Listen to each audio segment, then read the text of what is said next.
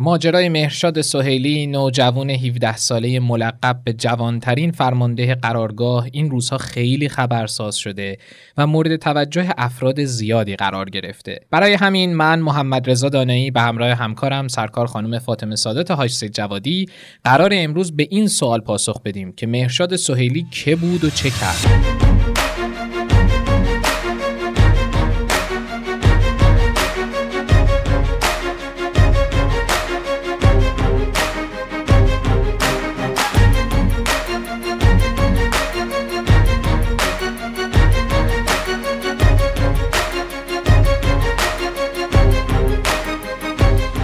مهرشاد سهیلی متولد 26 اردیبهشت سال 1383 در دزفوله. پدرش دامدار و مادرش خانه داره و هر دوی اونا هم باسواد هستن. البته مهرشاد حتی دیپلم هم نگرفت و ترک تحصیل کرد تا در حوزه تحصیل کنه اما بعد از یک سال از حوزه هم انصراف داد. داستان شهرت مهرشاد از جایی شروع شد که مستند و رپورتاج آگهی هایی درباره اون و اقداماتش در صدا و سیما و بعضی از رسانه ها با عنوان فرمانده قرارگاه فرهنگی جهادی حضرت مهدی و نوجوانترین فرمانده کشور شد و به مرور مهرشاد به عنوان یه پدیده عجیب در شبکه های اجتماعی مورد توجه قرار گرفت و همه رو حیرت زده کرد.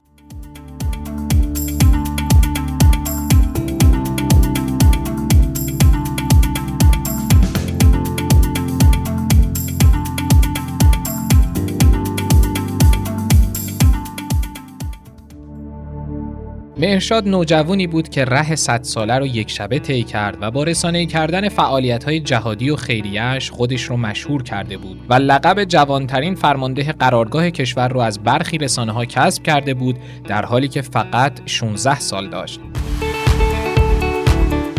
اون در ابتدا در مصاحبه با روزنامه فرهیختگان خودش رو تعذیه خان و هیئتی معرفی می‌کنه و طبق گفته های خودش می‌خواسته که خبرنگار و تعذیه خان حرفه‌ای بشه. بعد از جریاناتی که شنیده شده حتی پای نهادهای امنیتی هم به اونها باز شده سهیلی از فرماندهی قرارگاه جهادیش انصراف میده و به سراغ اداره یک مؤسسه فرهنگی در قم میره و به نظر هم قصد نداشته دست از مطرح کردن خودش و مؤسسش در رسانه ها برداره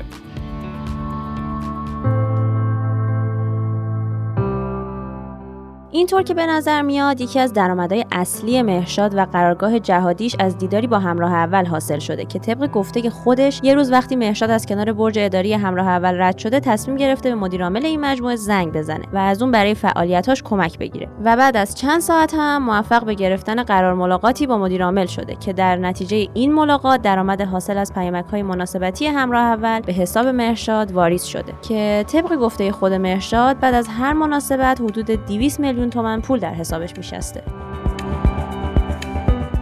البته اون توضیح نمیده که چطور تونسته در عرض چند ساعت با مدیر عامل همراه اول قرار ملاقاتی بذاره که به راحتی به قرارداد تجاری هم برسه و باعث نشستن میلیاردها تومن پول در حسابش بشه. رقمی که به گفته سهیلی بعد از هر مناسبتی به حساب اون می‌رفته حدود 200 میلیون تومنه که در طول فعالیت قرارگاه حضرت مهدی یعنی از اوایل تا اواخر سال 99 به بیشتر از یک میلیارد تومن رسیده.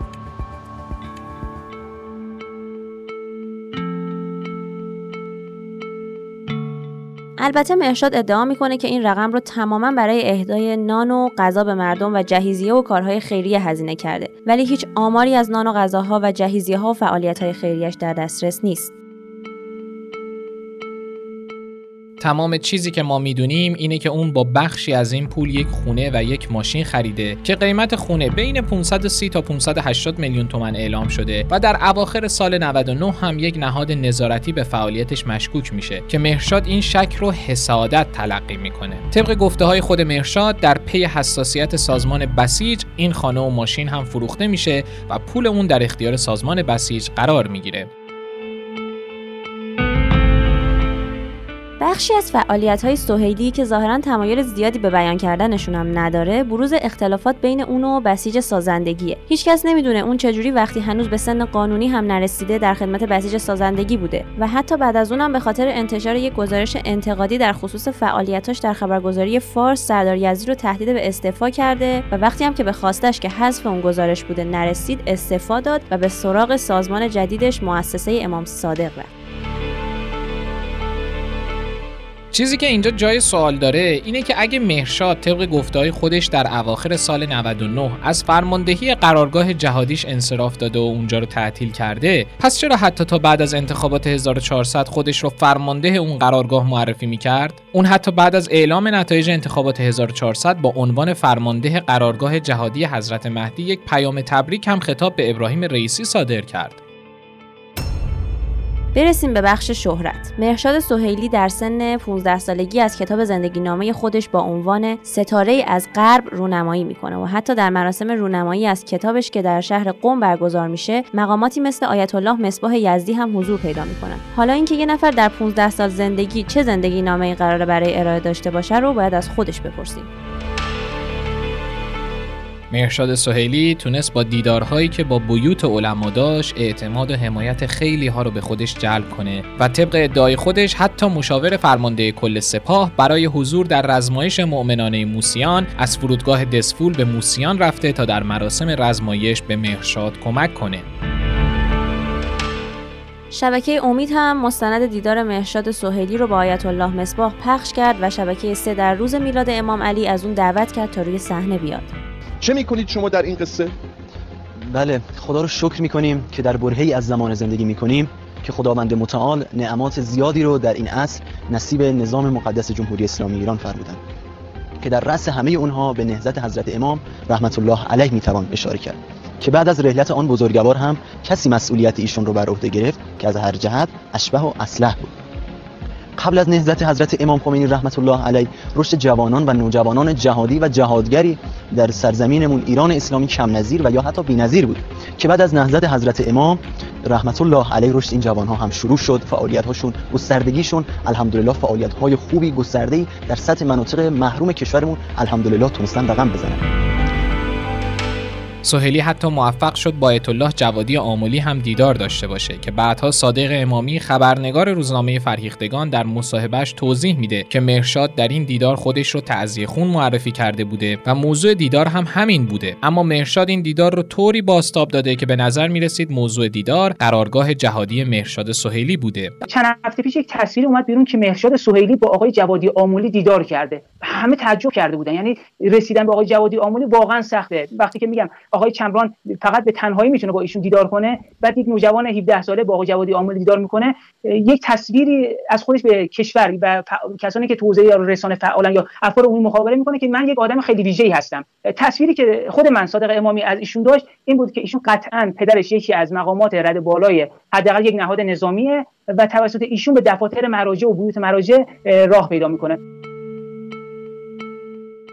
حمایت ها از مهشاد سهیلی تا جایی پیش رفت که آیت الله موحدی کرمانی امام جمعه تهران گفت نوجوانانی مانند مهرشاد سهیلی گرایش به معنویت و خدمت به محرومان را در زندگی خود اصل قرار دادند. کمر همت بستند که با کمک به مظلومان خلعهای جامعه را جبران کنند. این مایه افتخار جامعه است.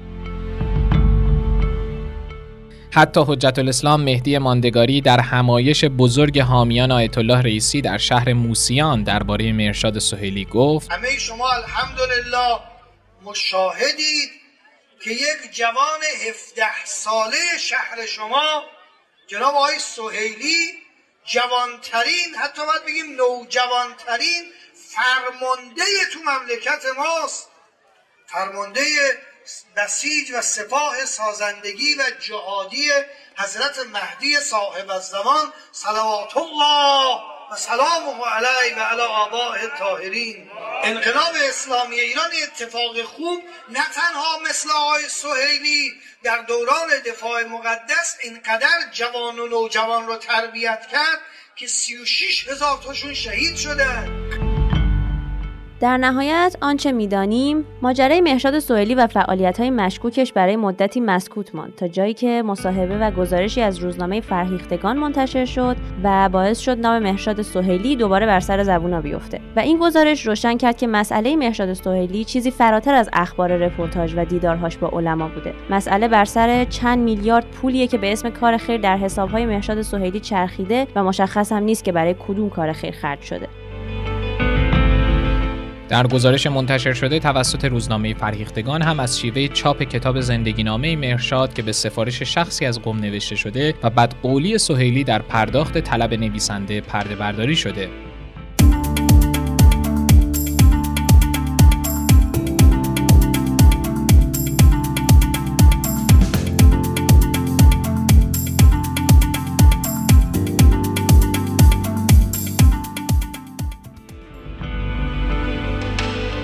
این گزارش باعث واکنش مهشاد سهیلی شد تا حدی که در حساب کاربریش توییت کرد با توجه به ضرورت دفاع از حق خود و مبارزه با دروغ پراکنی و بی اخلاقی در فضای رسانه از روزنامه و خبرنگار فرهیختگان شکایت قضایی کردم و نتیجه دادگاه را حتما به اطلاع افکار عمومی خواهم رساند. جالب اینجاست که مرشاد سهیلی در حال این رو گفته که هنوز به سن قانونی هم نرسیده و برای ثبت شکایت در دادگاه باید با ولیش حاضر بشه.